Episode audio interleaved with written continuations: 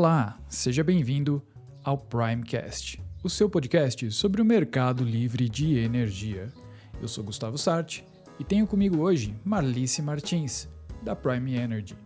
Marlice, se apresenta e fala um pouquinho do seu trabalho para gente. É, Gustavo, eu hoje sou a diretora de geração distribuída da Prime Energy. Eu comecei a atuar no mercado de energia em 2008.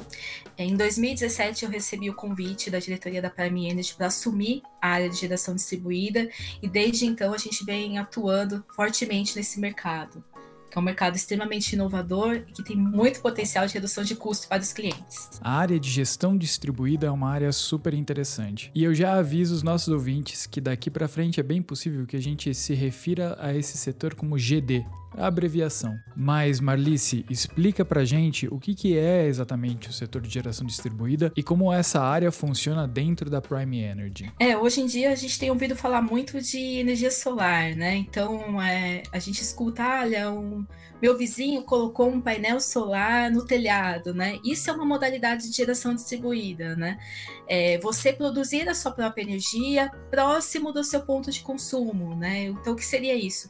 Eu produzir a minha energia no meu telhado, ou eu produzir a minha energia numa área dentro da mesma área de distribuição. Né? Então, por exemplo, se eu tenho minha casa fica na área da Enel São Paulo, eu tenho que produzir a minha energia dentro da área de concessão da Enel São Paulo. Né? Então, a gente escuta muito falar de painel solar, é um mercado que cresceu muito, né, absurdamente. Hoje existem muitas empresas, né, que instalam painéis solares, né, em telhados, mas essa não é a única modalidade, né, em geração distribuída. Essa modalidade em que você instala o painel solar na sua casa, ela é chamada de autoconsumo local né? É você gerar energia dentro da sua própria residência, né? Mas existem outras modalidades de geração distribuída, que é o autoconsumo remoto. Então, você pode ter uma planta é, de geração é, num terreno próximo, pode ser solar, pode ser uma central hídrica pequena, pode ser biogás, né? A gente tende a restringir GD a, solar, mas fotovoltaica, mas existem inúmeras possibilidades de fontes.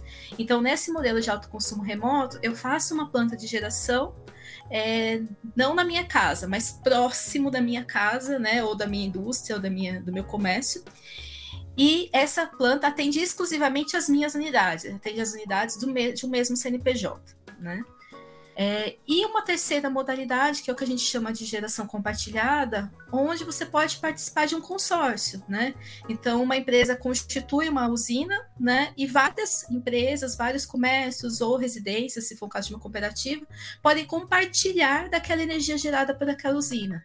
Então, é, de uma forma simplificada, a geração distribuída é você produzir a sua própria energia.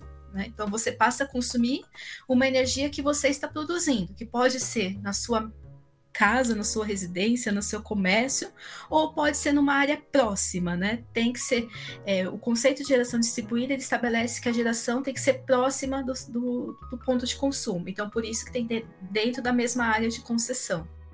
Te ouvindo falar, me parece que trabalhar com geração distribuída tem tudo a ver com trazer o processo de produção energética para mais perto do consumidor. Em que medida isso influencia nos custos de energia, Marlice? Em que medida a geração distribuída ela é capaz de influenciar na pressão sobre o custo de energia? Porque afinal de contas a gente está numa época de crise hídrica e crise energética. Como é que a geração distribuída pode fazer as coisas ficarem um pouco mais fáceis para os clientes? Então, hoje o que a gente está percebendo, né, que a gente está numa escassez hídrica, né, um período de falta de chuvas. Então, o Brasil está vivendo uma situação complicada, né, em relação aos suprimentos. Então, a energia está mais cara, as bandeiras tarifárias estão sendo acionadas, né, para sinalizar ao consumidor que não é um período é, propício, né, para consumo de energia. Quando você fala de geração distribuída, você traz essa gestão da energia para você. Você passa a produzir a sua própria energia. Então, dessa forma, você consegue controlar o custo, né? E aqui a gente está falando de fontes, né, que, por exemplo, uma fonte fotovoltaica, né? Nesse momento não é um momento de escassez, porque o sol está ali, né? Então você consegue é, usar essa energia é, de forma é, mais consciente para o seu consumo, né? Mas acho que a grande questão da geração distribuída como mecanismo de redução de custo é que você passa a produzir a sua energia, né? E com isso você tem a gestão do custo da energia que você está consumindo, né? Diferente do momento que a gente tem hoje. Quando você está no cativo, você consome a energia que está sendo gerada no país ao preço, né? Depende, depende muito da situação hídrica, como a gente está agora. A partir do momento que você passa a ter geração distribuída, você passa a produzir a sua própria energia e ter controle sobre esse custo. E Marlice, como é que se dá a instalação do equipamento de geração distribuída? Como é que uma empresa pode passar a consumir energia de geração distribuída? Como é que funciona isso? É, hoje, Gustavo, existem algumas formas né, de você ter projetos de geração distribuída. A primeira e a mais usual é você ir lá e fazer a implantação de um sistema na sua casa, na sua indústria. Né? Esse tipo de implantação, ele já hoje ele já melhorou, né? Economicamente, ele já tem um prazo de retorno menor, mas ele demanda de um investimento, né, da sua parte, de ir lá e colocar construir essa usina. Além do investimento, você tem todos os custos de manutenção é, futura desse sistema. Hoje, o que muitas empresas vêm trabalhando é com a modalidade de geração compartilhada, né, onde uma empresa constrói essa, essa, essa planta, né, cria um consórcio e você passa a usufruir dessa planta através de um aluguel, né? Você aluga uma parcela dessa planta, né? Então você pode fazer isso na modalidade de consórcio, né, através da geração compartilhada. Isso, é, você e várias outras empresas podem a, dividir uma usina, né, e alugar um pedacinho dela, né, para atender a sua carga.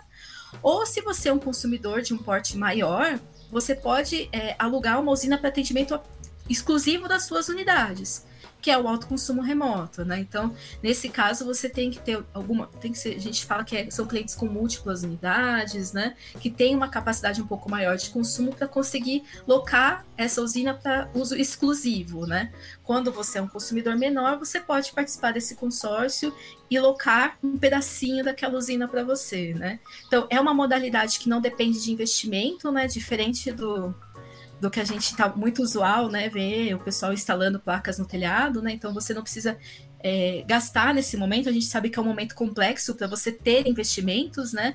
Então você consegue já começar a ter economia o mais rápido possível, né? Assim que o projeto entra em operação, né? Quem pode entrar nesse mercado? Para quem faz sentido a geração distribuída? No... É, qualquer um, né? Que nem eu falei, pode ser uma residência, pode ser um comércio, pode ser uma indústria, mas hoje o foco maior são as unidades conectadas em baixa tensão, que são comércios, é, residências, mas é, porque as indústrias, né, ela tem a possibilidade de migrar para o Mercado Livre, né? E quando ela migra para o Mercado Livre, como a gente ouviu nos últimos podcasts, ela tem toda essa gestão de custo, né? E acaba que hoje é economicamente mais viável. Mas para as unidades de baixa tensão, que onde não é permitido a migração para o Mercado Livre, né, regulatoriamente a lei não permite você migrar para o Mercado Livre, a geração distribuída é essa oportunidade, é você é, locar uma usina para ter a sua própria energia, né, a um custo menor. A vantagem é que eu comentei, você consegue controlar o custo que você está comprando, né, você está alocando essa energia, é, e você também não tem efeitos de bandeiras tarifárias, né, que hoje tão extremamente pesadas né, no, na, no bolso do consumidor. Tá, mas aí é para deixar bem claro mesmo e dar nome aos bois. Para quem é que vale a pena? É para um shopping? É para uma padaria?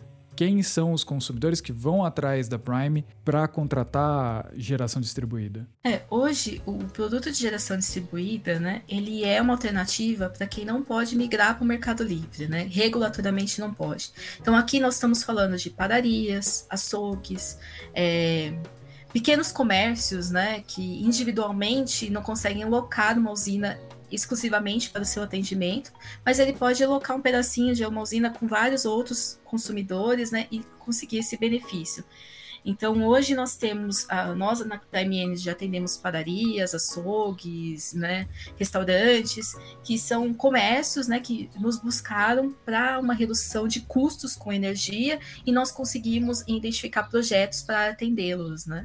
Então, a GD ele tem esse foco principal em atender o consumidor que não consegue migrar hoje para o Mercado Livre por uma inviabilidade regulatória. E como é que funciona o processo de consultoria da Prime para a geração distribuída? Hoje eu digo que a consultoria na Prime se divide em três etapas, né? Nós nós temos uma carteira enorme de clientes, a gente atende grandes redes, né? Então a gente já participou desde 2017 da contratação de inúmeras usinas ali, mais de 80 usinas a gente atuou nessa contratação.